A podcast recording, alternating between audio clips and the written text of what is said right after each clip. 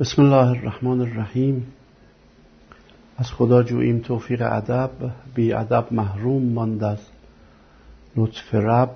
بی ادب تنها نه خود را داشت بد، بلکه آتش بر همه آفاق زد. خرسندم که یک بار دیگر در خدمت عزیزان هستم تا در باب مهاجرت گفتگو کنیم. در نشستی که در بیست و دوم آبان امسال به همت انجمن دانش آموختگان دانشکده فنی دانشگاه تهران و پویش فکری توسعه برگزار شد با عنوان چرا مهاجرت نمی کنم، من مطالبی رو خدمت عزیزان مطرح کردم که متاسفانه هم به علت قطع و وصل زیاد اینترنت برخی از عزیزان نتونسته بودن که بحث رو کامل بشنون و همین که به علت طولانی شدن بحث که بیش از دو ساعت طول کشید، امکان به اشتراک گذاری او در فضای مجازی تقریبا سخته یا نیست و به همین خاطر دوستان درخواست کردند که من اون بحث رو به صورت خلاصه تر و جمع و جورتر خدمتتون مجددا ارائه کنم. امروز اینجا هستم تا این در واقع درخواست رو اجابت کنم. لازم به ذکری که در این ارائه مجدد بحث, بحث اولیه نشست بیست و دوم آبان که بیشتر من به مباحث بست وجودی و مباحث فلسفی مربوط به شکفتگی انسان پرداختم، اونها رو حذف میکنم و در حد اشاره و خلاصه نسبت به اونها اشاراتی میکنم و تمرکز اصلی خودم رو میگذارم روی بحث مهاجرت و مسائل پیرامون اون. انگیزه من هم از طرح این مبحث در این لحظه زمانی در ایران، مسئله به خطر افتادن گوهر ایران هست و ورود ایران به مرحله فرسایش تمدنی. شاید عزیزان خاطرشون باشه که سال گذشته، در پاییز سال گذشته، خانواده ایران نژاد، پدر و مادر با سه کودک خردسالشون در مسیر مهاجرت در کانال مانش غرق شدن و آرتین کودک پونزده ماهشون شش ماه بعد جسدش بقا بخشی بقایای جسدش پیدا شد. خانواده ایران نژاد از ایران مهاجرت کردن. پیام پیامش چیه؟ یک خانواده به طور کامل با کودک در واقع خردسال مهاجرت میکنند. فامیلشون هم هست ایران نژاد. این برای من خیلی پیام داشت. نمادین بود این فامیل. نژاد ایران در مرحله فرسایش و فرسودگی و آسیب دیدگی قرار گرفته. گوهر ایران در خطره. این دغدغه من بود که در این ایام که موج جدیدی از مهاجرت از کشور شکل گرفته، گفتگویی با کسانی که انگیزه مهاجرت دارند یا در فکر مهاجرتند داشته باشم و برخی از زوایای مسئله مهاجرت رو با همدیگه بررسی کنیم و بگویم چرا من در بیست و پنج سال گذشته حداقل سه بار فرصت مهاجرت داشتم و تصمیم گرفتم مهاجرت نکنم و تجربه خودم رو و اندیشه خودم رو به اشتراک بذارم. شاید کمک کنه که عزیزانی که در فکر مهاجرت هستند با دقت بیشتری این تصمیم رو اتخاذ کنند. چند زنهار قبل از شروع بحث لازمه که به دوستان بدم. نکته اول این که بحث من یک بحث فردی و مربوط به سطح خرده. خیلی از مسائل ممکنه در سطح خرد قابل دفاع باشه ولی در سطح کلان قابل دفاع نباشه. برای مثال اگر فردی زندگی قانعگونی داشته باشه، با امساک زندگی بکنه، ممکنه فشارها روش کمتر باشه، خرسندی درونیش بیشتر باشه، از زندگیش بیشتر لذت ببره. اما یک جامعه قانع الزاماً جامعه سعادتمندی نخواهد بود، چون برای رشد و توسعه رقابت لازمه. بنابراین اگر قناعت در سطح خرد ستوده است، الزاما در سطح کلان و برای توسعه ملی تجویز نمیشه. بنابراین اون چه که من مطرح میکنم بحث سطح خرده و به عنوان مباحثی که برای یک فرد قابل استفاده است مطرح میشه. برای سیاستگذاری یا توسعه ب... توصیه به سیاستگذار مطرح نمیشه و نمیشه از این مباحث نتیجه گیرهای کلان استخراج کرد. خب برای شروع بحث اجازه بدید من با این سوال شروع کنم که خب منی که میخوام تصمیم بگیرم مهاجرت بکنم یا نکنم کیم؟ پاسخ من اینه که و دنبال چیم؟ کیم و دنبال چیم؟ پاسخ من اینه که من یک انسانم و دنبال بست انسان بودگی خودم هستم. اجازه بدید بست انسان بودگی یا پیشرفت، پیشروی در انسان بودگی رو اسمشو بذارم بست وجودی. پس من به عنوان انسان دنبال بست وجودی خودم هستم. بست وجودی یعنی چه؟ تفاوت من با سایر موجودات این عالم، موجوداتی که تا به حال شناختیم، اینه که من به عنوان انسان دارای خودآگاهی هستم. موجودات دیگر خودآگاهی ندارند. انسان تنها موجودی است که دارای خودآگاهیه. اگر ما هوش رو و بعد آگاهی رو و بعد خودآگاهی رو سه سطح از درک درک از این هستی در نظر بگیریم، همه موجودات زنده در سطح شناخت امروز ما دارای هوش هستند، دارای سطحی از هوش هستند. برخی از موجودات زنده دارای سطحی از آگاهی هستند، مثلا گوریل ها که روانشناسان نشون دادن که اندازه ای از قوه نطق منطق ذهنی دارند، دارای سطحی از آگاهی هستند. ولی هیچ کدام از موجودات خودآگاهی ندارند. خودآگاهی ویژه انسانه. پس من تمایزم با همه هستی که میشناسم اینه که دارای خودآگاهی هستم و هر چه که در خودآگاهی خودم پیشرفت بکنم به مرزهای جدیدتری از انسان بودگی خودم میرسم و بست وجودی پیدا میکنم. بنابراین آنچه که من برای خودم مأموریت تلقی میکنم اینه که در مرزهای خودآگاهی پیشرفت بکنم و مرزهای انسان بودگی خودم رو گسترش بدم و هر چه بیشتر به بست وجودی برسم. الان سوال پیش میاد که بست وجودی چیست؟ پیشرفت در انسان بودگی یعنی چه؟ ببینید دو تا شاخص هست که نشون میده آیا ما در انسان بودگی خودمون داریم پیشرفت میکنیم یا نه. اجازه بدید از یک تمثیل کودکی استفاده کنم. کودک وقتی به دنیا میاد هیچ تعادلی نداره، هیچ کنترلی بر خودش نداره. نمیتونه پستانکشو برداره، نمیتونه بشینه، نمیتونه ادرارشو کنترل بکنه، هیچ.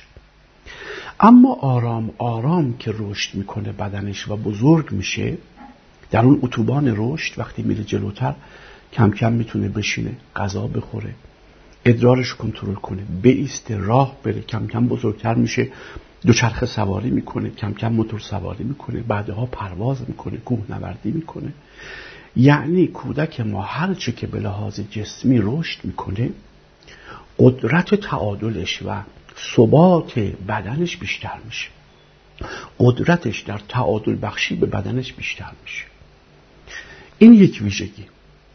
ویژگی دوم اینه که کودکی که رشد میکنه در مسیر در واقع زیست خودش، دغدغه هاش دائما بزرگ میشه.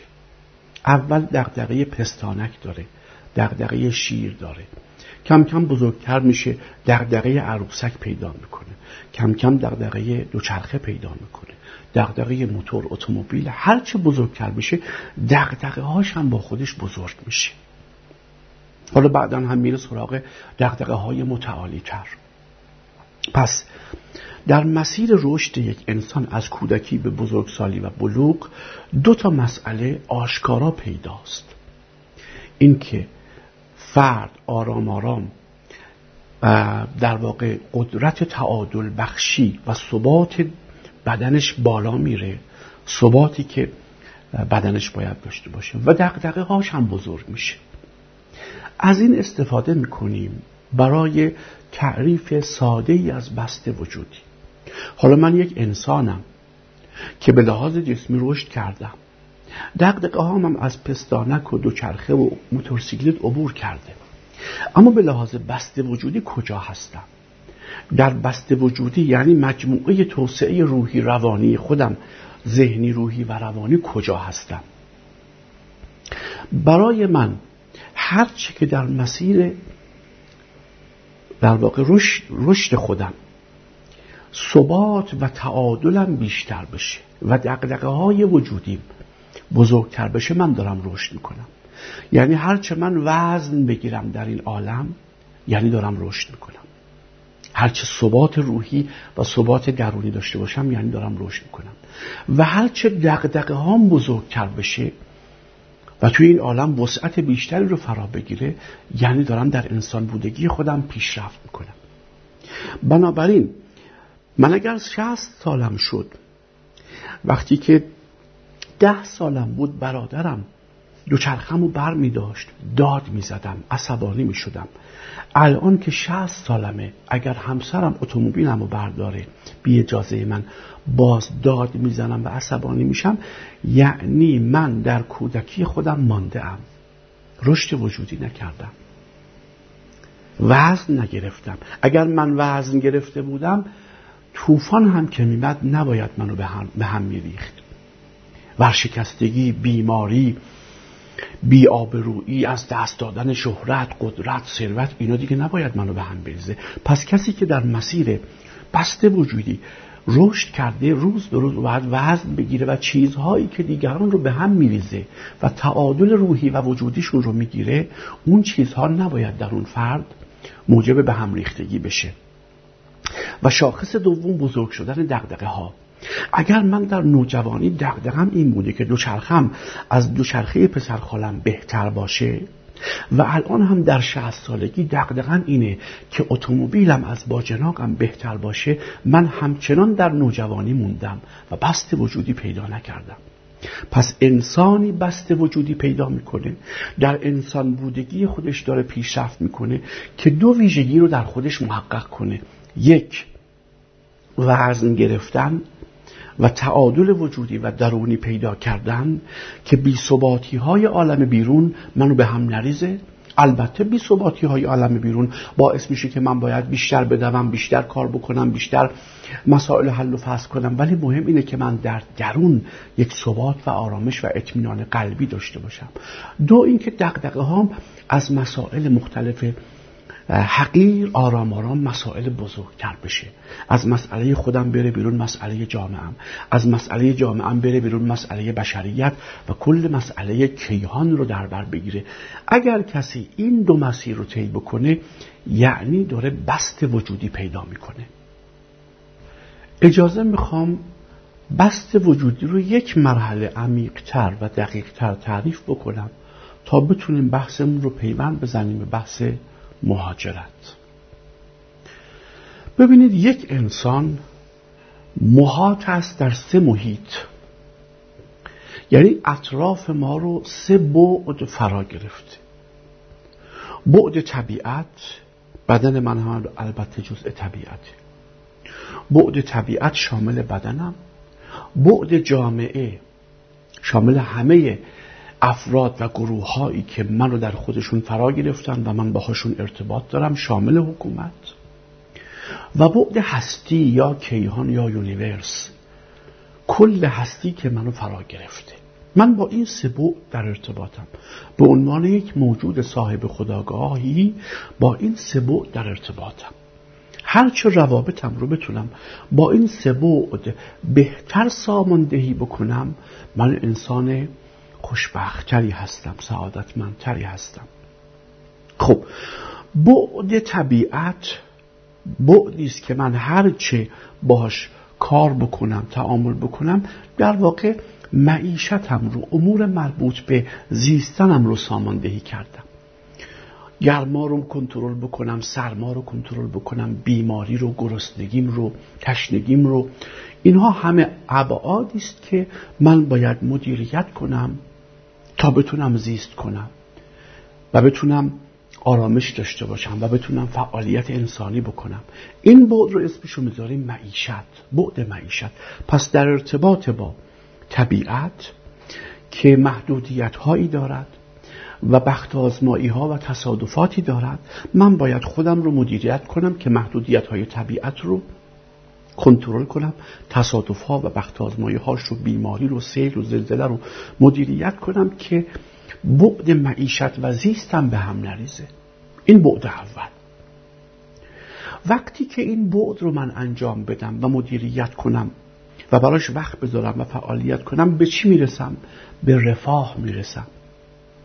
رفاه یعنی من خودم رو در برابر محدودیت‌ها و فشارهای طبیعت مسون کردم، آرامش دادم، ببخشید آسایش دادم در برابر فشارهای طبیعت.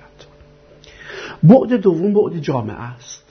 من باید تو جامعه زندگی کنم، فعالیت کنم، ازدواج کنم، با دوستان رفت و آمد کنم، قانون را رعایت بکنم، مشارکت اجتماعی و سیاسی داشته باشم. اینها بعدی است که من ارتباط دارم و باید مدیریتش کنم.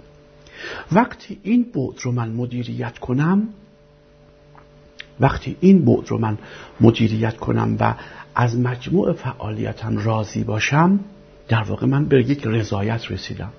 در بعد اول آسایش، اینجا به آرامش میرسم، راضیم از وضعیت خودم تو جامعه، از ارتباطاتم، از وضع جامعه‌ام.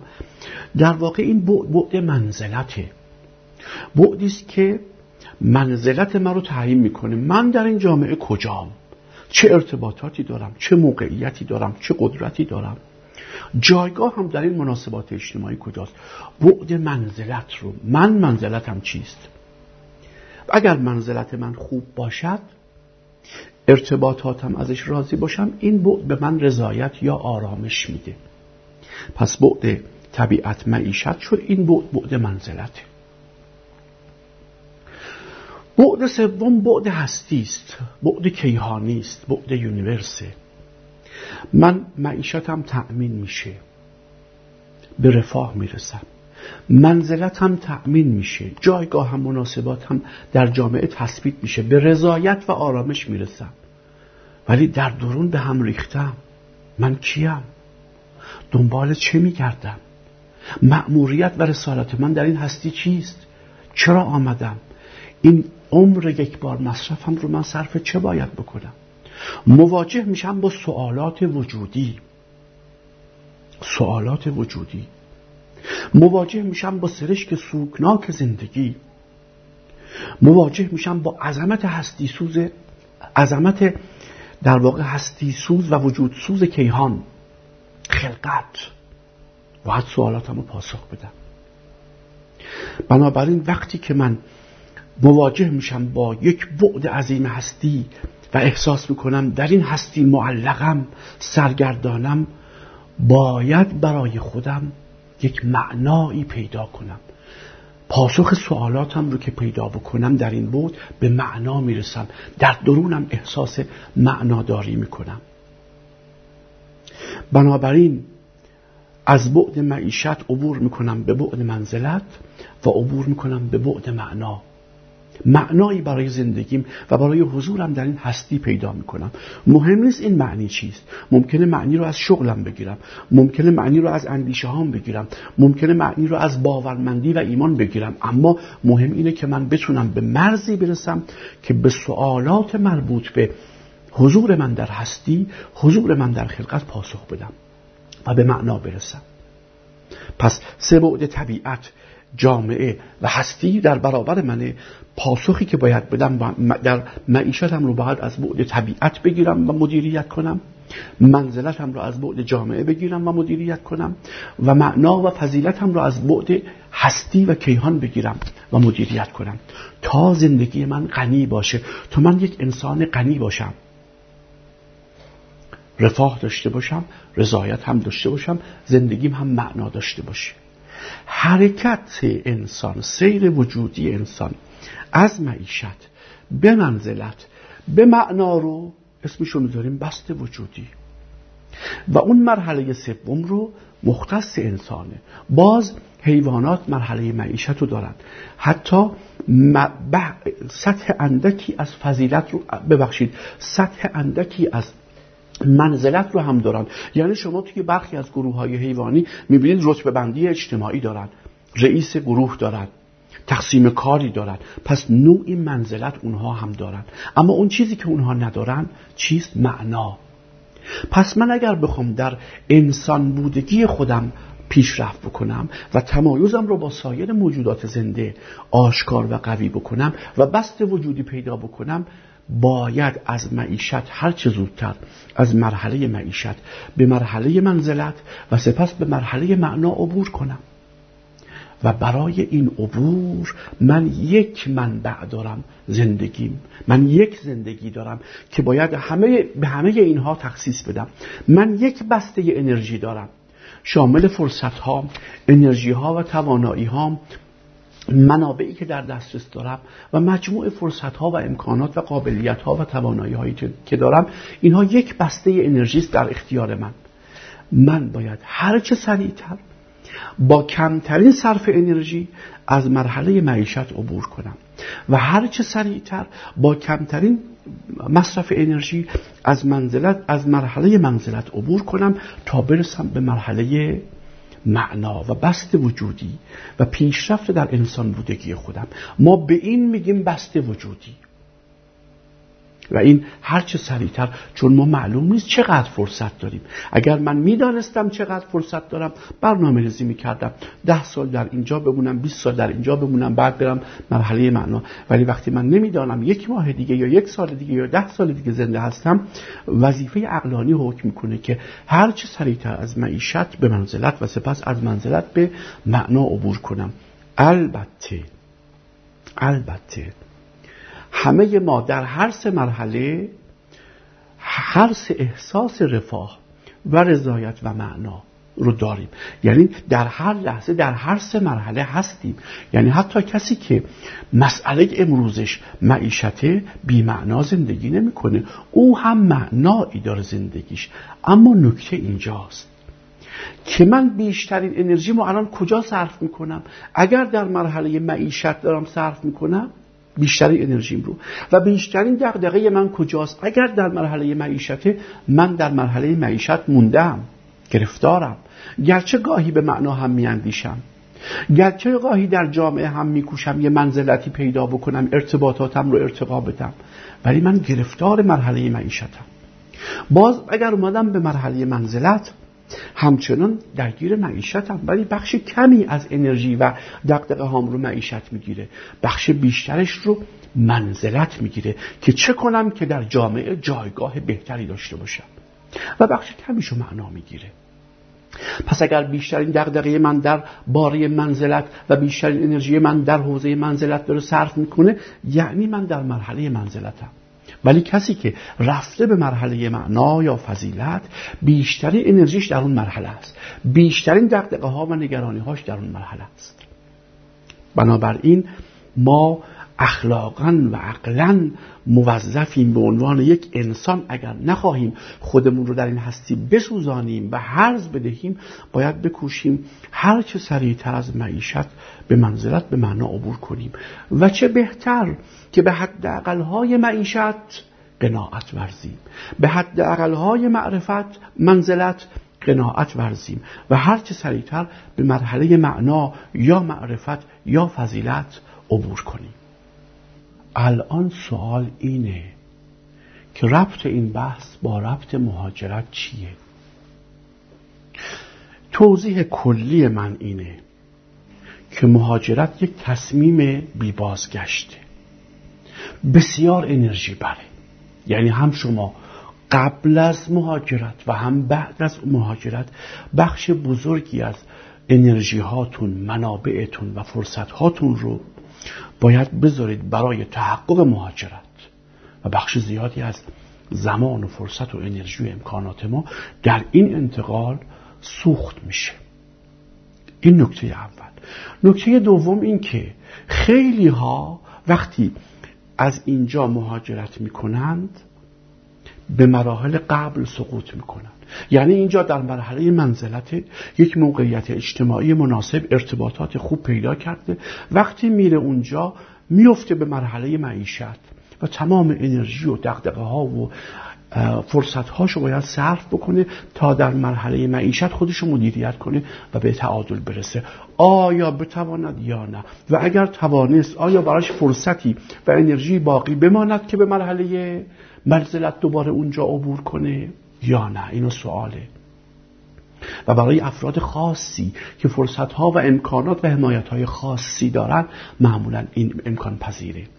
و کسی که در مرحله در واقع معنا هست اینجا، آیا وقتی که میره اونجا همچنان میتونه در مرحله معنا سیر بکنه، یا این تحول و فشارها باعث میشه که به مرحله منزلت بره یا حتی به مرحله معیشت بره و دوباره باید از نو تلاش بکنه تا خودش رو در این سیر وجودی دغدغه هاش رو تغییر بده، تعادل پیدا بکنه و الی آخر.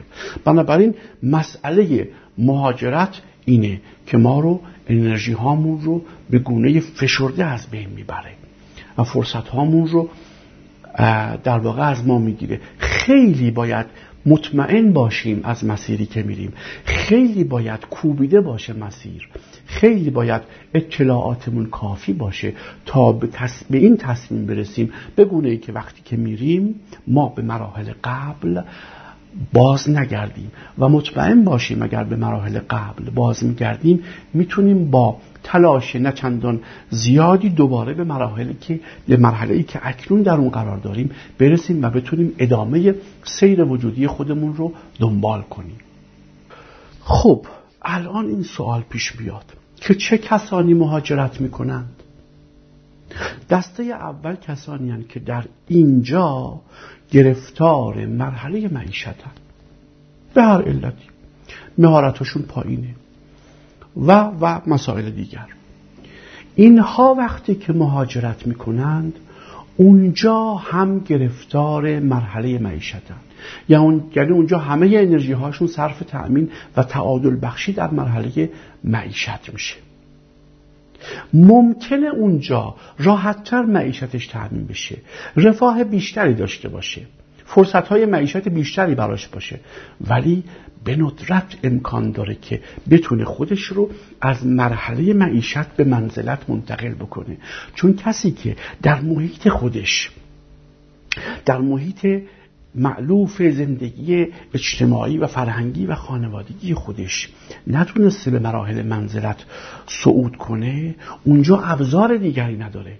زبانش کفایت نمیکنه، دانشش کفایت نمیکنه، تخصصش کفایت نمیکنه و بعید اونجا بتونه خودش رو به مرحله منزلت برسونه، مگر بر اساس یک تصادفی در زندگیش پیش بیاد، یک فرصت‌های خاصی که ممکنه در یک یک در هزار چنین فرصتی امکان پذیر باشه. بنابراین برای همیشه ممکنه اونجا در مرحله معیشت و دغدغه های معیشتی و دویدن های معیشتی گرفتار بشه، گرچه ظاهرا رفاه داره، بله رفاه داره، ولی از اون مرحله امکان عبور نخواهد داشت. بنابراین این خطر برای کسانی که در مرحله معیشتند و مهاجرت میکنن وجود داره. دسته دوم کیا هستند؟ دسته دوم کسانی هستند که در اینجا در مرحله منزلت قرار دارند. اینها معمولاً وقتی میرند اول به مرحله معیشت برمیگردند، یعنی برای دوره‌ای مسئلهشون، دغدغه‌شون و انرژی‌هاشون صرف چی میشه؟ صرف تعادل بخشی معیشتی. ممکنه برن به مرحله منزلت، ممکنه نرن. اگر برن که احتمالاً بتونن برن، کسی که اینجا به مرحله منزلت رسیده احتمالاً یک توانمندی ها و تخصص ویژه‌ای داشته، وقتی که میره اونجا بعد از یه دوره‌ای که انرژی فراوانی صرف خواهد کرد میتونه از مرحله معیشت عبور کنه. اما اونجا مرحله منزلت اونقدر گسترده است، اونقدر پلکان داره، اونقدر رقبای سنگینی ما داریم، اونقدر بازار فرساینده است که رفتن در پلکان منزلت به سمت بالا خیلی انرژی بره و بخش زیادی از اینها اونجا هم که میرن در مرحله منزلت میمانن. اینقدر فرصت و انرژی هاشون در مرحله منزلت صرف میشه، صرف رقابت های سخت برای پیدا کردن فرصت های بهتر میشود که دیگه وقتی میرسن به موقعیت منزلتی که مورد تمایلشونه، انرژی، انگیزه‌ای برای گذار به مرحله معنا و فضیلت پیدا نمی کنن و بنابراین سر خودشون رو به همون نگرانی ها و دغدغه های شغلی، رقابت های تخصصی و غیره گرم می کنن تا اصلا سوالاتی از جنس معنا براشون پدیدار نشود. همه اینها با فرض اینکه اینها انرژی و حمایت لازم از داخل یا در اونجا ازشون بشه که بتونن خودشون رو از مرحله معیشت به مرحله من... به مرحله منزلت منتقل کنند. دسته سوم کسانی که مهاجرت میکنن کیان؟ کسانی که در اینجا به مرحله فضیلت یا معنا یا به زبان ساده تر به مرحله خودشکوفایی وارد شدن. خب اینها سوال اول اینه که چرا میرند؟ غالبا کسانی که اینجا به این مرحله وارد شدن نمیرند، چون کسی که به مرحله معنا رسیده براش مهم نیست کجا باشه، مهم بسط وجودی است، مهم پیشرفت در انسان بودگی است و ممکنه اینجا براش فرصت‌های بیشتری برای بسط وجودی و انسان بودگی داشته باشه، چون می‌دونید در مرحله بسط وجودی و انسان بودگی هر چه مشکلات بیاد سراغ ما ما رو قوی‌تر می‌کنه، مثل فشارهایی که بر بازوان ما میاد و جسممون رو قوی‌تر می‌کنه. برای کسانی که در مرحله خودآگاهی و بسط وجودی و شکفتگی هستن، فشارها، مشکلات، تنگناها اونها رو روحشون رو بزرگتر می‌کنه و رشد می‌کنن و ابعاد تازه‌ای از وجودشون رو کشف می‌کنن. بنابراین کسی که به مرحله خودآگاهی و معنا و بسط وجودی رسیده اصلاً اینجا و اونجا براش فرقی نمی‌کنه، هر جا هست رسالت خودش رو داره دنبال می‌کنه. رسالتش چیه؟ پیگیری انسان بودگی، مرزهای انسان بودگی و بسط وجودی. ولی اگر به دلایلی یا به عللی چنین فردی تصمیم بگیره که مهاجرت بکنه، اولا این فرد اگر هم اونجا با مشکلاتی روبرو بشه احتمالاً میتونه خودش رو در برابر فشارها محافظت کنه و اونجا هم فشارها منجر به بسط وجودی او بشه. ولی اگر تصادفاتی پیش بیاد ممکنه، یعنی همه شرایط مساعد نباشه یا برخی از فشارها بیش از ظرفیت وجودی و ظرفیت روحی او باشه، اون وقت ممکنه او رو به مرحله منزلت یا حتی معیشت منتقل بکنه. در هر صورت کسانی که در این مرحله هستن به گمان من برای تصمیم گیری به مهاجرت خیلی حساب شده و دقیق تر می اندیشن و خطاهایی که کسانی که در مراحل اول هستن براشون رخ میده برای اینها رخ نمیده، ولی صفر نیست، احتمال اشتباه محاسباتی براشون هست. اما نکته مهم اینه که معمولاً کسانی که در مرحله معیشت مهاجرت می کنند در واقع از از شرایط اینجا فرار دارن میکنن، از خودشون، از خانوادهشون، از جامعهشون، از کشورشون دارن فرار میکنن و کسی که فرار میکنه الزامی نداره که در برابر مشکلات دیگه بگیم میتونه اونجا مقاومت کنه. به همین خاطر اونجا به انواع مشکلات، بیماری ها و حتی خودکشی دچار گرفتار میشن. اما کسانی که در مرحله منزلت هستند و میرن، اینا بسته به شرایطشون برخی فرار نمی کنن، با قدرت میرن، مثلا برای ادامه مطالعات تخصصی میره، به دعوت دانشگاهی میرود. اینها کمک میکنه که وقتی میرن اونجا به مرحله معیشت سقوط نکنن. ولی کسانی که در مرحله معنا، فضیلت و خودآگاهی میرن، اونا قطعاً با قدرت و با اراده و با انتخاب خودشون میرند. کسی که تونسته در این شرایط دشوار به این مرحله خودآگاهی و معنا برسه، حتما انتخابهاش در جهت بسط وجودیش خواهد بود. پس این سه دسته کسانی که مهاجرت خواهند کرد میکنند با این ویژگی ها خواهد بود. برخی شدیداً آسیب میبینند، برخی ممکنه بتونن خودشون رو مدیریت کنن و برخی با قدرت مهاجرت میکنن بدون اینکه هدفشون فرار از مشکلات این جامعه باشه. ما در ادامه بحثمون میپردازیم به زمینه های مختلفی که مهاجرت از ما انرژی میبره وقتی در اون جامعه حضور پیدا میکنیم و در واقع فرصت های بسته وجودی رو از ما میستاند. موضوع اول گسستگی از بستر امن فرهنگی است. یعنی وقتی فردی از اینجا مهاجرت میکنه از یک بستر امن فرهنگی بریده میشه و به یک بستر ناامن فرهنگی جدید وارد میشه.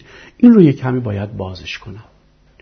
ببینید در روانشناسی یک بحثی هست به نام نظریه دلبستگی. اونجا چی میگه؟ میگه کودک اگر در دوران نوزادی به ویژه در سال اول کودکی یک رابطه یک رابطه امن یا یک دلبستگی امن با یک والد، پدر یا مادر یا حتی مربی یا مادر بزرگ یا کس دیگری، یک رابطه امن برقرار بکنه که این رابطه امن نیازمند یک شرایطی است که اون پدر و مادر برقرار بکنند. نتیجهش میشه که این کودک رابطه امن برقرار میکنه.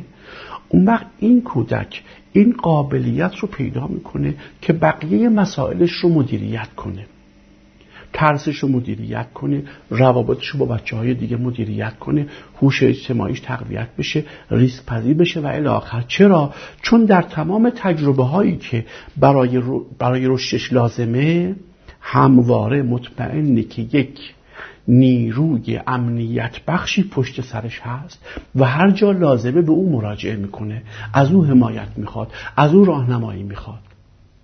او دعواش نمیکنه، او اذیتش نمیکنه، اگه خطا بکنه او اذیتش نمیکنه، حمایتش میکنه و الی آخر.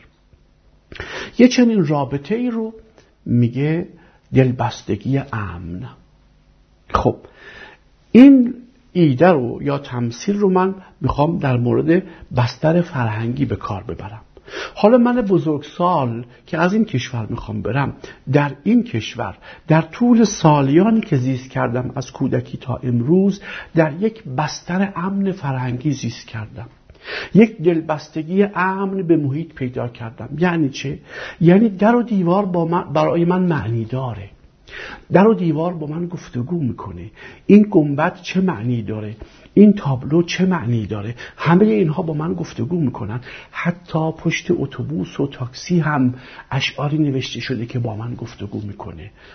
انسانهایی که در محیط زندگی من هستن با من گفتگو میکنن، جوک میگن، شوخی میکنن، ارتباط میگیرن. اگه من غمگینم با یه شوخی منو از غمگینی در میارن، با یه شعر منو شاد میکنن و الی آخر. دارم رد میشم، غمگینم، یک موسیقی من رو از ناشادی در میاره. اسامی برای من معنی داره، حسن معنی داره، فرشاد معنی داره. ولی وقتی که من میرم در جامعه دیگری تمام این ارتباطات معنایی گسسته میشه و محیط منو به لحاظ معنایی حمایت نمیکنه. اون فقط کارفرمامه، اون فقط رئیس شرکت همه، این راننده تاکسیه. اما این راننده تاکسی نمیتونه برای من خاطره بگه یا جوک بگه من لذت ببرم. آهنگی که میذاره الزاماً منو شاد نمیکنه، جوکاشونو متوجه نمیشم، در و دیوار سرد با من گفتگو نمیکنه، تاریخ منو منعکس نمیکنه، نوستالژی های منو منعکس نمیکنه. حتی اسامی هم مثل شماره تلفنم. دیوید یه شماره تلفنه، مثلا نمیفهمم دیوید یعنی چه، سابقه این اسم چیه. حتی اسامی هم سرد و بیروحه. این گذار از این بستر امن فرهنگی به یک بستر سردی که هیچ ارتباط معنابخشی من باهاش نمیگیرم، بخش بزرگی از انرژی های منو میگیره. اینجا من اگر مشکلی پیدا کرده باشم با همسرم، به راحتی وقتی میرم خونه مادرم یا خونه یکی که از اقوامم یا دوستی رو میبینم با طرح یک خاطره محیط رو عوض میکنه، نظر منو عوض میکنه، یه زنگ میزنه و با یه شعری که میخونه منو حالمو جا میاره. این خدمات معنابخش، این حمایت‌های معنابخش اونجا نیست. بنابراین انتقال از یک بستر به بستر دیگر منو از یک حمایت معنابخش و بستر امنیت بخش عرض کنم که جا به جا میکنه و میگسلد. اینجا من مطمئنم که اگر مشکلی پیدا بکنم حمایت‌های فراوانی اطرافم هست. اونجا نمیدونم و همیشه این دغدغه و نگرانی رو دارم که آیا محیط منو حمایت میکنه یا نه. این مسئله وقتی بدتر و شدیدتر میشه که خانواده هایی که مهاجرت میکنن کودکانشون رو هم میبرند. حتی میگن ما به خاطر کودکانمون مهاجرت میکنیم، برای آینده کودکانشون. ولی چه میکنن؟ کودک رو اینجا از یک بستر امن فرهنگی میگیره، میبره به یک بستر فرهنگی دیگه. اولا ارتباطاتش رو اینجا میگسله و اجازه نمیده که اینجا این بستر امن فرهنگی غنی بشه که اگر رفت اونجا بخشی از این بستر رو مثل کتاب حافظ رو بتونه با خودش ببره. اصلا بهش فرصت نمیده که اینجا ارتباط فرهنگی بگیره، میبره اونجا.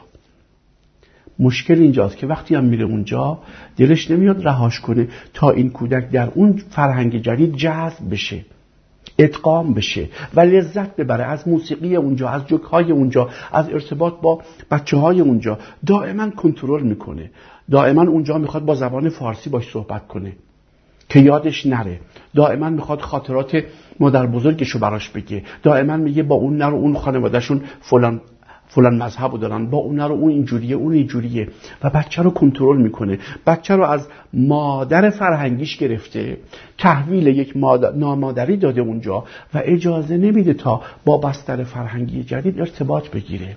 بنابراین یک کودکی که از نظر فرهنگی بی‌هویته به وجود میاد و در بزنگاه ها، در دشواری ها، در تلاطمات این کودک نمیتونه به بستر فرهنگی خودش پناه ببره، نمیتونه از در و دیوار فرهنگی اونجا معنا و امنیت بگیره. این یکی از مشکلات اساسی است که در زندگی مهاجران وجود داره و بخش بزرگی از انرژی هاشون رو میگیره ولی دیده نمیشه.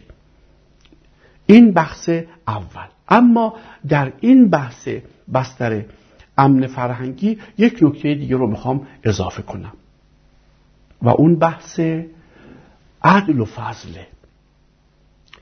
کسانی که از اینجا میرند معمولا تا نگاه میکنن به اون جامعه عدل رو درش میبینن. عدل یعنی چه؟ یعنی همه چیز سر جای خودشه، همه چیز طبق قانونه. فضل یعنی چه؟ فضل یعنی این که من بی قاعده، بدون انتظار، بدون اینکه بخوام عوض بگیرم، ببخشم، حمایت کنم، دوست داشته باشم. ولی اگر دائما من خواستم به ازای هر دهشی چیزی بگیرم، این عدله. عدل البته برای ساختن یک جامعه لازمه، اما من الان راجع به فرد دارم صحبت میکنم. فرد در عدل، در نظم آهنین عادلانه خیلی آسیب میبینه، خیلی بهش فشار میاد، مگر اینکه فضل یعنی دهش‌های بی رشوت و منت، لطف‌های بی عوض همه رو در دربر بگیره و تسهیل بکنه. پس عدل یعنی همه چیز سر جای خودش، فضل یعنی نه، من عوضی نمیخوام، کمک میکنم، لطف میکنم، میبخشم بدون عوض، بدون رشوت و منت. حالا نگاه کنیم، جوامعی مثل ما جوامع جمع‌گرا هستند، جوامع غربی فردگرا هستند. در جوامع غربی اگر فردی بخوره زمین، شکست بخوره، معمولا باید دوباره خودش از نو شروع کنه. اطرافیان، دوستان، اقوام جمع نمیشن حمایت کنن، از نو شروع کنه. ولی در جوامع جمع‌گرایی مثل ما که خانواده مهمه، شبکه دوستان عمیق، رابطه ها عمیق شده، عاطفی شده و بستر فرهنگی به ما القا القا میکنه که حمایت کنیم از دوستمون. اگر کسی زمین خورد، همه جمع میشن حمایتش میکنن. اگر بیماری صعبی گرفت، اگر ورشکست شد، اگر زندان رفت، اگر تصادف کرد، همه جمع میشن تا حمایتش کنن. یعنی اینجا در یک جامعه جمع‌گرا فضل فراوانه، اونجا در یک جامعه عدلگرا و فردگرا فضل کمه. گرچه قانون محکمه، عدل وجود داره و همه چیز سر جای خودشه، ولی اون جاهایی که افراد زمین میخورن و نیاز به فضل هست و حمایت جمعی، این حمایت وجود نداره یا خیلی کمه. اون وقت برای کسی که در یک جامعه جمع‌گرا زندگی کرده، وقتی میره اونجا آواره است، پریشانه، احساس میکنه هیچ حمایتی پشتش نیست و وقتی آسیب ببینه، زمین بخوره، مشکل پیدا بکنه، واقعا حمایت نیست، واقعا حمایت نیست. بنابراین در واقع وجود فضل در یک جامعه جمع‌گرایی مثل ما خودش گسترش دهنده و عمیق کننده تعمیق دهنده بستر امن فرهنگی است. یعنی فضل هم بخشی از بستر امن فرهنگی جامعه است که ما رو در تلاطمات حمایت میکنه، بدون چشم داشت، بدون اینکه بگوید حالا من چه مسئولیتی دارم. ممکنه وقتی که فرزندی شکست، وقتی نمونه هاش مثل این که فرزندی وقتی رشد میکنه در اینجا خانواده‌اش و پدر و مادرش رو نمیبره سرای سالمندان، با همه مشکلاتشون میسازن و نگهداریشون میکنه. اینها نمونه هایی از فضله که در جامعه ما عمیق وجود داره. ولی کسانی که مهاجرت میخوان بکنن این فضل رو نمیبینن، تمام توجهشون به عدلی است، به قانونمندی است، به نظم آهنی است که در قلب وجود داره و متوجه نیستن که منی که در بستر فضل زیست کردم اون نظم آهنین برای من خرد کننده است و بخش زیادی از انرژی های من رو از بین میبره. موضوع دیگری که میشود در بحث مهاجرت بهش پرداخت بحث آزادی است. ببینید آزادی رو آیزایا برلین به دو دسته آزادی‌های سلبی و ایجابی تقسیم می‌کنه.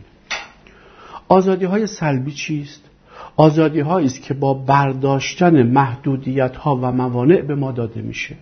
مثلا من از زندان آزاد بشم، آزادی سلبی به من داده شده.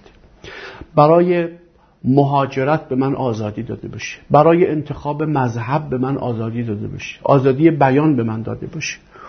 اینها میشه آزادی های سلبی، یعنی سلب برداشتن و سلب محدودیت ها و فشارها و من آزاد بشم از اون محدودیت ها. بنابراین کسی که از زندان آزاد میشه بهش آزادی سلبی داده شده. آزادی ایجابی آزادی هایی است که وقتی من قابلیتی و توانمندی دارم میتونم از اون قابلیتم در جهت انتخاب آزادانه فرصتها استفاده کنم. مثلا اگر من زبان انگلیسیم خوب باشه، تا قبل از اون من نمیتونم فرصتهای انتخاب مترجمی، ترجمه کتاب یا مهاجرت به کشورهای انگلیسی زبان رو، این فرصت رو ندارم که انتخاب بکنم. ولی وقتی من زبان بلد باشم این آزادی رو دارم که شغلی به نام مترجمی رو انتخاب بکنم، یا کتابی رو ترجمه کنم، یا مهاجرت کنم و در کشورهای انگلیسی زبان شاغل بشم. این میشه آزادی های ایجابی، یعنی آزادی هایی که در واقع من از خودم به خاطر قابلیت هام بروز میدم و امکانی که به خودم میدم برای انتخاب. خب حالا دقت کنید، اینو داشته باشید. اینجا بحثی هست در روانشناسی، روانشناسی کمبود. چی میگه؟ میگه وقتی که انسانها با یک کمبودی روبرو هستند دو مسئله رخ میده. یک، تمام ذهنشون و روانشون متمرکز میشه بر اون کمبود. دو، اهمیت و ارزش اون کمبود رو بیش برآورد میکنن. یعنی کسی که گرسنه است، کسی که در یک خانواده فقیر بوده که همواره با کمبود غذایی روبرو بوده، این همه جا توجهش به غذاست و ارزش غذا رو بیشتر از اون چیزی که هست برآورد میکنه. کودکی که دوچرخه نداشته و با این کمبود روبرو بوده همه جا فقط به دوچرخه ها توجه میکنه و ارزشی که برای دوچرخه قائل فکر میکنه که اگر دوچرخه به دست بیاره دیگه کاملا خوشبخته، بیش برآورد میکنه ارزش اون دوچرخه رو. پس کمبود دو کار میکنه. یکی این که تمرکز ما رو میبره روی اون حوزه‌ای که ما کمبود داریم و بقیه چیزها رو اهم در واقع ما دیگه نمیبینیم. دو، ارزش اون چیزهایی که نداشتیم رو بیش برآورد میکنه. حالا در مورد آزادی اینجوریه. ما در ایران چون بخشی از آزادی‌های سیاسی و آزادی‌های اجتماعی رو نداشتیم، وقتی به غرب نگاه می‌کنیم تمرکزمون میره روی اون آزادی‌هایی که ما اینجا نداریم. ای آزادی سیاسی دارن، ای آزادی پوشش دارن، ای آزادی مذهب دارن. تمرکزمون میره اونجا. یک، بنابراین بقیه آزادی هایی که اونجا نیست و آزادی هایی که اینجا هست رو نمیبینیم. دو، به اون آزادی هایی که نداریم و اونجا هست اهمیت زیادی میدیم و بیش برآورد میکنیم. آزادی سیاسی رو خیلی بیش برآورد میکنیم از اون چی که واقعا ارزشش رو داره. آزادی های اجتماعی اونها رو خیلی بیش برآورد میکنیم و این بیش برآورد باعث میشه که ما در تصمیم گیری برای مهاجرتمون خیلی وزن به اونها بدیم. حالا این باعث میشه که یه سری از آزادی های ایجابی، درسته اینجا ما یه سری آزادی های سلبی رو نداریم، مثل آزادی پوشش، مثل آزادی مذهب، مثل آزادی های سیاسی، ولی حجم زیادی از آزادی های ایجابی رو ما اینجا داریم که اصلا نمیبینیم و ارزشی براشون قائل نیستیم. اجازه بدید تا مثال بزنم بر در واقع در این مورد. مثلا ما اینجا با زبان فارسی از کودکی عجین شدیم و این زبان به ما امکاناتی میده که من میتونم ازش عمیق استفاده کنم. شما وقتی میرید در یک کشور خارجی، حتی زبانتون هم که خوب باشه، اگه زبانتون خوب نباشه که اصلا آزادی ایجابی ندارید، نمیتونید ارتباط بگیرید. حالا حتی اگر زبانتون هم خوب باشه، شما با همکاراتون، با همسایه‌هاتون، با دوستاتون فقط راجب چی؟ چون شما پیشینه فرهنگی و معنایی با اونها ندارید، سابقه فکری اونها رو، سابقه مشترک فرهنگی و فکری با اونها ندارید، فقط میتونید راجب مسائل شغلیتون، آب و هوا، اخبار، فوتبال و غیره گفتگو کنید. موضوعی ندارید که در با اونها به طور عمیق به اشتراک بذارید و گفتگو کنید. مثلا اونها دارن راجع به رئیس جمهوری که بیست سال قبل تو اون کشور بوده گفتگو میکنن. شما اصلا نمیدونید اون کی بوده، کی اومده، چه کار کرده، اصلا متوجه افکارشون نمیشید. اینجا شما زبان به شما آزادی هایی میدهد که در حوزه های متنوع، هنری، فرهنگی، احساسات، عمق احساساتتون رو میتونید بیان بکنید. اونجا شما حتی اگر زبانتون خوب باشه، یک رابطه گفتگوی عمیق فرهنگی راجع به مسائل وجودیتون نمیتونید برقرار بکنید. بنابراین احساسات سطحی میمونه. اونجا این آزادی که شما در همه حوزه ها بتونید گفتگو کنید، مانور بدید رو ندارید. این یک نمونه. باز اینجا شما در همین جامعه میتونید با امکانات اندکی یک کسب و کار خصوصی و شخصی برای خودتون را بیاندازید. میتونید یکی از اتاقهای خونتون رو یه در بذارید، مغازش کنید، کسب و کار، آقای خودتون باشید، کارکن خودتون باشید، مدیر خودتون باشید. این یه آزادیه. شما وقتی میرید اونجا حتما باید برید یه جایی استخدام بشید، در خدمت یک شرکتی، سازمانی، مؤسسه‌ای باشید. بنابراین شما آزادی انتخاب خیلی از فرصت‌های شغلی رو ندارید. اینجا حتی اگر مغازه‌ای زدید، نخواستید، دوست نداشتید، به راحتی میتونید تعطیل بکنید، برید یه شغل دیگه ای، اصلا شغلی که شما هیچ تخصصی در اون ندارید، میتونید انتخاب بکنید. اونجا این امکان برای شما نیست که هر شغلی دلتون بخواد انتخاب بکنید. شما برایتون این امکان نیست که هر مالکیتی رو کسب بکنید. برای که شما بتونید مالکیت هایی رو کسب بکنید، خیلی اونجا زمان میبره تا به سطحی برسید که به شما اجازه داده بشه هر شغلی، هر مالکیتی و هر انتخابی رو داشته باشید در حوزه کسب کارتون. پس اینم یه حوزه ای که اینجا ما آزادی های گسترده ای داریم، ولی اونجا ما آزادی انتخاب نداریم. در خدمت این آزادی های ایجابی است که ما اینجا داریم، به خاطر اینکه اشتراکات فراوان داریم، اشراف داریم، قدرت فهم جامعه‌مون رو داریم. کجاها من میتونم شغل کسب و کار را بیاندازم، در چه زمینه‌هایی، با چه افرادی، اونجا انتخاب‌ها خیلی محدوده. اینجا شما اصلا سرمایه ندارید میتونید کسب و کار را بیاندازید. اونجا شما نمیتونید به راحتی یک کسب و کار کوچک را بیاندازید. حتما باید سرمایه لازم داشته باشید و یک کسب و کار نسبتاً بزرگ که بتونید با دیگران رقابت بکنید. اینها همه آزادی‌های ایجابی است که ما اینجا داریم و اونجا نداریم. مثال دیگر در حوزه مثلا مشارکت اجتماعی و سیاسی، شما اینجا در هر سطحی به راحتی میتونید در جامعه‌تون در حوزه منزلتی مشارکت کنید، در شورای محلتون، در شورای شهرتون، در احزابتون، در انجیوهاتون، در همه سطوح میتونید به راحتی، حتی میتونید کاندیدای ریاست جمهوری بشید و در همه سطوح اجتماعی سیاسی میتونید انتخاب بکنید، مشارکت بکنید و زندگیتون رو از طریق مشارکت معنادار بکنید و منزلتتون رو ببرید بالا. در حالی که این انتخاب ها اونجا در برابر ما، نمیگم نیست، اما خیلی هزینه میبره و زمان میبره تا ما بتونیم به این انتخاب ها دست پیدا بکنیم. اینها همه آزادی های ایجابی است که به خاطر یکسانی و اشتراکات فرهنگی که ما اینجا داریم و برخیش هم به خاطر اینکه قوانین اینجا نظم آهنی نداره مجال به ما میده. اینجا بالاخره قوانین نظم آهنینی که در غرب وجود داره رو نداره و مجالی به ما داده میشه تا ما در حوزه‌های مختلف انتخاب‌هایی داشته باشیم که در جامعه‌ای که در واقع مهاجرت می‌کنیم این آزادی رو، این انتخاب رو نخواهیم داشت. این بحث آزادی، من می‌خوام این بحث رو به یک بحث عمیق‌تری به نام امکان، فرصت‌های امکان در برابر فرصت‌های انتخاب پیوند بزنم. پاسیبیلیتی در برابر آپشن. ببینید ما یک فضای امکان داریم که بهش میگیم پاسیبیلیتی، یه فضای انتخاب داریم بهش میگیم آپشن. پاسیبیلیتی یا فضای امکان یعنی چه؟ یعنی وقتی که یک فرصتی از جنس امکان به من داده میشه، این فرصت در برابرش تعداد زیادی انتخاب یا گزینه یا آپشن وجود داره. مثلا وقتی که من زبان انگلیسی یاد میگیرم، آموزش زبان انگلیسی یه فرصت امکانه، یه پاسیبیلیتیه که من کسب میکنم. بعد که زبان رو یاد گرفتم، حالا انتخاب‌های متعددی دارم، چه کشوری مهاجرت کنم یا در چه شرکتی استخدام بشم.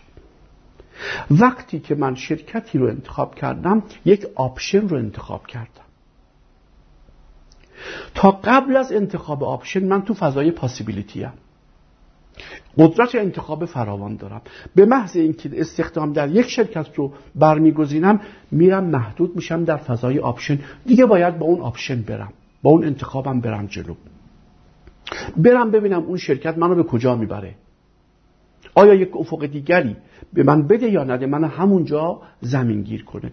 در واقع مثل رفتن در یک قاره، شما در آستانه قار که ایستادید، این پاسیبیلیتی رو دارید که قار رو انتخاب بکنید یا نه. قار رو انتخاب میکنید، حالا شما در برابرتون تعداد زیادی راه رو در قار وجود داره، میتونید انتخاب بکنید. افقهای متفاوتی هست. یکی از راهروها رو که انتخاب کردید و وارد شدید، شما وارد یک آپشن شدید و حالا دیگه باید در همین دالانی که امکان برگشت ندارید برید. آیا این دالان به یک افق جدید گشوده می شود یا به یک بنبست؟ اگر به بنبست باشه، شما روزگارتون سیاهه. پس پاسیبیلیتی به ما قدرت های انتخابمون رو میبره بالا، آپشن ها ما رو محدود میکنه. مثال دیگر، پدری به فرزندش میگه که عزیزم من حمایتت میکنم بری دانشگاه ادامه تحصیل بدی. این دادن یک پاسیبیلیتی است. ولی اگر پدری گفت که اگر رفتی پزشکی من حمایت میکنم، ولی اگر پزشکی نری من حمایت، این یک آپشن شما به بچت داری میدی و بچت رو محدود میکنی. و رشد ما وقتی است که پاسیبیلیتی داشته باشی، یعنی قدرت انتخاب‌های فراوان در برابرمون باشه. انسان تمایزش با حیوانات قدرت انتخابشه. ما در فشار انتخاب، در تجربه انتخاب رشد میکنیم. پاسیبیلیتی زمینه رشد ما رو فراهم میاره، آپشن یا انتخاب ما رو محدود میکنه. کسی که یک انتخاب میکنه خیلی باید تلاش کنه که شاید اون آپشن رو به یک پاسیبیلیتی تبدیل بکنه یا نه. یعنی وقتی من زبان انگلیسی که یک پاسیبیلیتی است دارم، حالا رفتم انتخاب کردم در شرکت A برم، حالا خیلی باید در اون شرکت بیگاری بدم، بیخوابی بکشم، رقابت بکنم، آیا به مدارج بالای اون شرکت برسم یا نه. اگر برسم به یک پاسیبیلیتی رسیدم، ولی اگر نرسم در آپشن زمین گیر شدم. این رو داشته باشین. پس آنچه که ما بسته وجودی در به ما میده، کمکمون میکنه تا در انسان بودگی خودمون پیشرفت بکنیم، پاسیبیلیتی های متعدده. در واقع پاسیبیلیتی به ما افق میده، زندگیمون رو گشوده میکنه و آپشن ها ما رو محدود میکنه. این رو الان باید یک مقایسه بکنیم در, براب... در... در مورد کسی که اینجا زیست میکنه و کسی که مهاجرت میکنه. ببینید کسی که مهاجرت میکنه صرف نظر از اینکه چه هزینه هایی و چه مشکلاتی برای مهاجرت براش فراهم میشه، حداقلش اینه که زبان خوبی یاد میگیره و میره در یک کشور دیگه. خود مهاجرت به فرد پاسیبیلیتی میده، یعنی یه افقی رو براش باز میکنه و یک انتخاب‌ها یا آپشن‌هایی رو در برابرش قرار میده. حالا رفت و در برابر تعداد زیادی آپشن قرار گرفت. یکی از اون انتخاب‌ها و آپشن‌ها رو که برگزید دیگه باید تو اون مسیر بره، مثل همون داستان قار دیگه، یکی از دالان‌ها رو که برگزید باید بره. اولا کسی که فرار داره میکنه از اینجا یا به صورت غیرقانونی داره از اینجا میره، اصلا این انتخابی در برابرش نیست، اصلا میره تو دالان آپشن، دالان انتخاب، مسیر دیگه ای نداره و تمام زندگیش محصور و زندانی در این آپشنش میشه، مهاجرت غیرقانونی که باید خودش رو با تمام فشارهای این مسیر منطبق بکنه. من دارم راجع به کسی صحبت میکنم که نه، با انتخاب، بدون فرار از اینجا و با قدرت و با حمایت از داخل یا از خارج داره میره. خب وقتی رفت پاسیبیلیتی داره، یعنی میره اونجا، اولا میتونه کشورهای مختلف رو انتخاب بکنه، بسیار عالی. حالا وقتی که رفت میتونه شغلای متفاوتی رو، مسیرهای متفاوتی رو، هر مسیری رو که انتخاب کرد وارد یک دالان آپشن شده، به راحتی نمیتونه در بیاد به دالان دیگری، آپشن دیگری، باید بری جلو، باید بری جلو. حالا آیا این که انتهای این آپشن، انتهای این دالان براش یه افق دیگری باشد یا نه، بحث دیگری است. چقدر هزینه و زمان و عمر میبره، بحث دیگری است. اما در اینجا شما پاسیبیلیتی های متعددی داری، یعنی میتونی در حوزه فرهنگی فعالیت بکنی، نشد بیا در حوزه اقتصادی، نشد بیا در حوزه زیست محیطی، نشد در حوزه اقتصادی و در هر کدام از این پاسیبیلیتی ها برای شما آپشن هایی دارد. آپشنی رو که انتخاب میکنی، اگر توی این دالان آپشن مقداری رفتی جلو و دیدی که مناسبت نیست، تحملشو نداری، راحت برمیگردی، بدون هزینه سنگین برمیگردی، متوقفش میکنی، میری در آپشن دیگری. یعنی اینجا نه تنها در برابر فرد پاسیبیلیتی ها و فضای امکانهای بیشتری وجود داره، حتی وقتی وارد یک دالان آپشن میشه به راحتی میتونه، اگر اشتباه متوجه شد که مسیر اشتباهه، عوض کنه. بنابراین شما درسته که با مهاجرت یک فضای امکان ایجاد میکنید و انتخابهای متعدد فراوانی در برابرتون گشوده میشه، ولی به محض اینکه کشور رو انتخاب کردید و مسیر شغلی رو انتخاب کردید، دیگه به راحتی نمیتونید تغییر بدید. هر شغلی، هر کجایی، هر حوزه‌ای نمیتونید، ولی اینجا شما امکانهای متعدد و در هم هر امکان آپشن ها و انتخاب های متعددی دارید و در اینجا اگر ما در هر آپشن اندکی جدیت ببرزیم، افق میگشاییم. اینجا از بس قدها کوتاهه، از از بس رقابت ها سطحی است. به محض اینکه شما در هر حوزه‌ای که وارد میشید عمیق بشید، دو سال، سه سال، چهار سال سرمایه‌گذاری وجودی جدی بکنید، فکر جدی بکنید، به سرعت میزنید بالا و به سرعت سری در سرهای اون حوزه در میارید. بنابراین اینجا امکانهای فراوانتری در برابر ماست و در هر آپشن ما با هزینه های کمتری میتوانیم به شکفتگی و افق جدید برسیم و امکان این که آپشنی رو رها کنیم به آپشن دیگری روی بیاوریم وجود داره. و دقت کنید، ما در برای بسته وجودی نیاز به فضای امکان بیشتری داریم، پاسیبیلیتی بیشتری. آپشن ها ما رو به انسان های مکانیکی تبدیل میکنه و نظم آهنین غرب مستعد اینه که ما رو به انسان های مکانیکی که در آپشن های مشخصی گرفتار شدن تبدیل بکنه. ولی اینجا درسته که بسیار بیقاعدگی ها و بیقانونی ها بالاست، ولی عوضش اون نظم آهنین که من رو در یک آپشن گرفتار کنه و اگر اشتباه کرده باشم نتونم برگردم رو، این رو وجود نداره. بنابراین اینجا میتونه به کسی که دنبال بست وجودی خودش هست فرصت بیشتری برای بست وجودی بده. اما موضوع بعدی و پایانی که میخوام بهش بپردازم موضوع ناهماهنگی شناختیه که یه بحث روانشناختیه.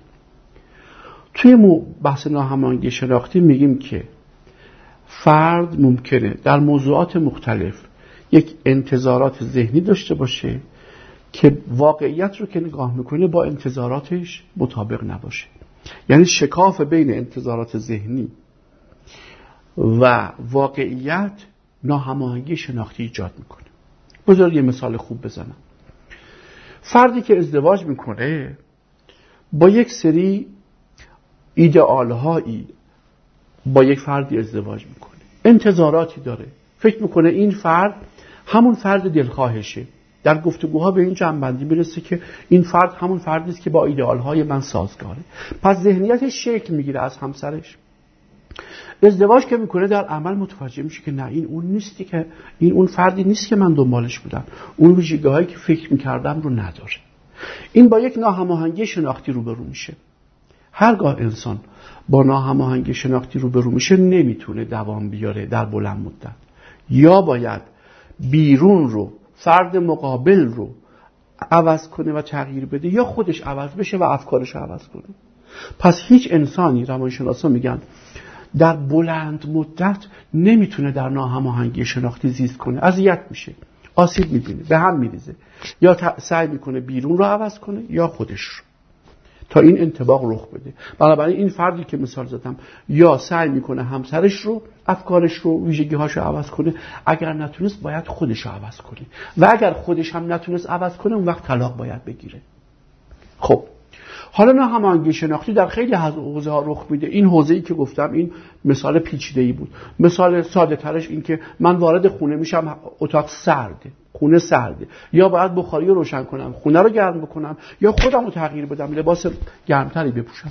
این مثال سادهش. ما در هر صورت این انطباق رو باید ایجاد کنیم وگرنه آرامش نخواهیم داشت. خب ناهماهنگی شناختی طبیعی است که وقتی که من در جامعه خودم هستم، در فرهنگ خودم، در دنیای مألوف خودم کمتره.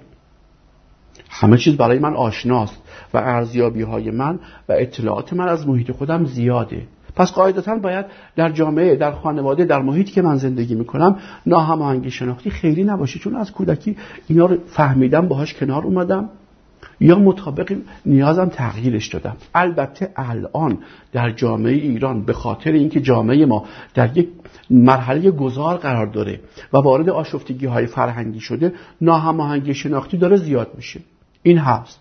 یعنی من انتظار دارم که مثلا پزشک اینجوری رفتار بکنه، وقتی وقتی که میرم میبینم پزشک یه جور دیگه رفتار میکنه، به هم میریزم، احساس میکنم پزشک به من جفا کرده.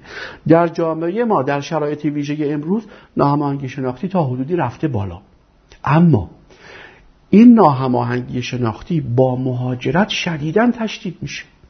یعنی من میرم در یک جامعه‌ای که هیچ اطلاعاتی از اون ندارم، هیچ سابقه‌ای ندارم، هیچ تجربه‌ای ندارم، و تعارضات فراوانی در همه حوزه‌ها، در آدمایی که می‌بینم، در ساختمانی که توی زندگی می‌کنم، در رادیو تلویزیونی که می‌بینم، در محل شغلم، همه جا تعارض و ناهماهنگی شناختی برام رخ میده. در لباس پوشیدن‌ها، در معاشرت‌ها، در مهمانی‌ها و همه و همه هر جایی که من میرم ناهماهنگی شناختیه. یعنی جامعه هدف با ذهنیت من هیچ تناسبی نداره. خب حالا من در جامعه خودم این امکان هست که به راحتی در یه حوزه هایی لااقل بیرون رو تغییر بدم، در یه حوزه هایی خودم رو تغییر بدم. ولی در جامعه مقصد، چون من در اقلیتم، چون قدرتم کمه، چون ابزار لازم رو ندارم، دائما من خودم رو باید با بیرون هماهنگ کنم، با محیط کارم، با دوستی ها، با همسایه هام، با حکومت، با قوانین، با همه چی من باید خودم رو هماهنگ کنم. و این به لحاظ روحی و روانی خیلی فشار میاد که یک فردی که شخصیتش، افکارش، روحیاتش، آرزوها و آرمانها شکل گرفته، حالا باید تمام اونها رو ساتور کنه و خودش رو یه آدم جدیدی بکنه. این حجم زیادی فشار روحی و روانی وارد میکنه. من در سفری که داشتم دوستانی که دیدم خیلی هاشون به, ما، به من گفتن که ما در چند ماه اول مهاجرتمون پشیمان شدیم و میخواستیم برگردیم، اما چون همه راه های برگشت رو پشت سرمون ویران کرده بودیم مجبور بودیم بمونیم. و مجبور شدیم بمانیم و تحمل کنیم. این همون این وضعیت در واقع همون ناهماهنگی شناختیه که همه باهاش مواجه میشن و پشیمان میشن، ولی چون مسیر رو رفتن که بی بازگشته یا در موارد زیادی بی بازگشته مجبورن اونجا بمونن. بنابراین ناهماهنگی شناختی هم یکی از در واقع مراحلی است که فشار زیادی به ما میاره، انرژی های زیادی رو از ما میگیره، فرصت های زیادی رو از ما میگیره تا بتونیم خودمون رو با دنیای جدید منطبق بکنیم. و هر انرژی که ما از دست میدیم، اون فرایند گذار از معیشت به منزلت به معنا رو مختل میکنه و ممکنه ما رو در مسیر بسط وجودی و پیشروی در انسان بودگی خودمون به تعویق بیاندازه یا متوقف بکنه. ما به پایان سخنمون رسیدیم. خلاصه سخن این بود که هر کدام از ما به عنوان یک انسان مأموریت اصلیمون خودمون هستیم، هدف اصلی خودمونیم و اون مأموریت یا رسالت اینه که ما در انسان بودگی خودمون پیش بریم و به بسط وجودی برسیم و برای این حرکت ما باید هر چه سریعتر از مرحله معیشت به منزلت و به معنا سفر کنیم با کمترین انرژی که باید صرف بکنیم. و گفتیم که مهاجرت ممکنه برای برخی ها پرهزینه باشه و باعث بشه که اونها در هر جایگاهی که هستن به یک مرحله یا چند پله عقب‌تر برگردن و دوباره باید با صرف هزینه‌های جدید مراحلی که قبلا اینجا طی کردن رو طی بکنن و این ممکنه در موفقیتشون در مسیر بسته وجودی آسیبناک باشه. آنچه که من گفتم تجربه شخصی خودم و دیدگاه و تحلیل شخصی خودم بوده که برای من کاربرد داشته و به من کمک کرده که با این چارچوب تصمیم بگیرم مهاجرت نکنم، ولی الزاماً این چارچوب تحلیلی ممکنه برای هر کسی سودمند نباشه، ولی هر کسی اگر این چارچوب تحلیلی رو پذیرفت و باهاش همدلی داشت، اون وقت باید نگاه کنه ببینه که آیا مهاجرت کمکش میکنه که قوی تر بشه در این هستی، وزن بگیره، افقهاش گسترش پیدا بکنه، دغدغه هاش بزرگ بشه یا نه. البته اگر دید که میتواند، حتما مهاجرت قابل توصیه است. بنابراین واقعا مهاجرت موضوعی نیست که بشود نفیش کرد یا توصیه کرد. هر کس باید در جایگاه خودش با امکانات، قابلیت ها و فرصت های خودش یک ارزیابی دقیقی بکنه، ببینه این گوهر وجودیش رو آیا در مسیر فرسایش قرار میده و آسیب میزنه یا نه، میتونه با حفظ این گوهر وجودی مهاجرت بکنه و تکامل هم پیدا بکنه و به بسط وجودی برسه. من آرزو میکنم که شرایط ایران به گونه‌ای بشود که هیچ نخبه‌ای از ایران به فکر رفتن نیفته. آرزو میکنم که چنان شرایط ایران گشوده بشود و افق گشایی های رخ بده که حتی نخبگانی هم که رفتن برگردند. آرزو میکنم که نخبگانی که از کشور رفتن در حفظ گوهر وجودی خودشون که سرمایه انسانی برای خودشونه، سرمایه انسانی برای جامعه ماست و سرمایه انسانی برای کل جامعه بشریه، به خوبی بکوشند و محافظت کنند. آرزو میکنم هر جا که هستند، در هر جامعه، اون جامعه بتونه از توانمندی ها و در واقع قابلیت های اونها برای توسعه جهانی، برای بهبود حال و روز بشر استفاده کنه و آرزو میکنم زمانی برسه که من بیام اینجا و به همه توصیه بکنم چرا مهاجرت نمی کنی. بس سلام.